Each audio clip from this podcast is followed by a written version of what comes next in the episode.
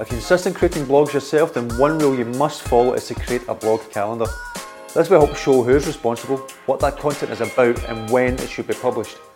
Planning the content for your blog prevents the stress of having to come up with fresh ideas immediately. It also helps you focus about your marketing strategy from a wider perspective. Click the link below to download our example calendar.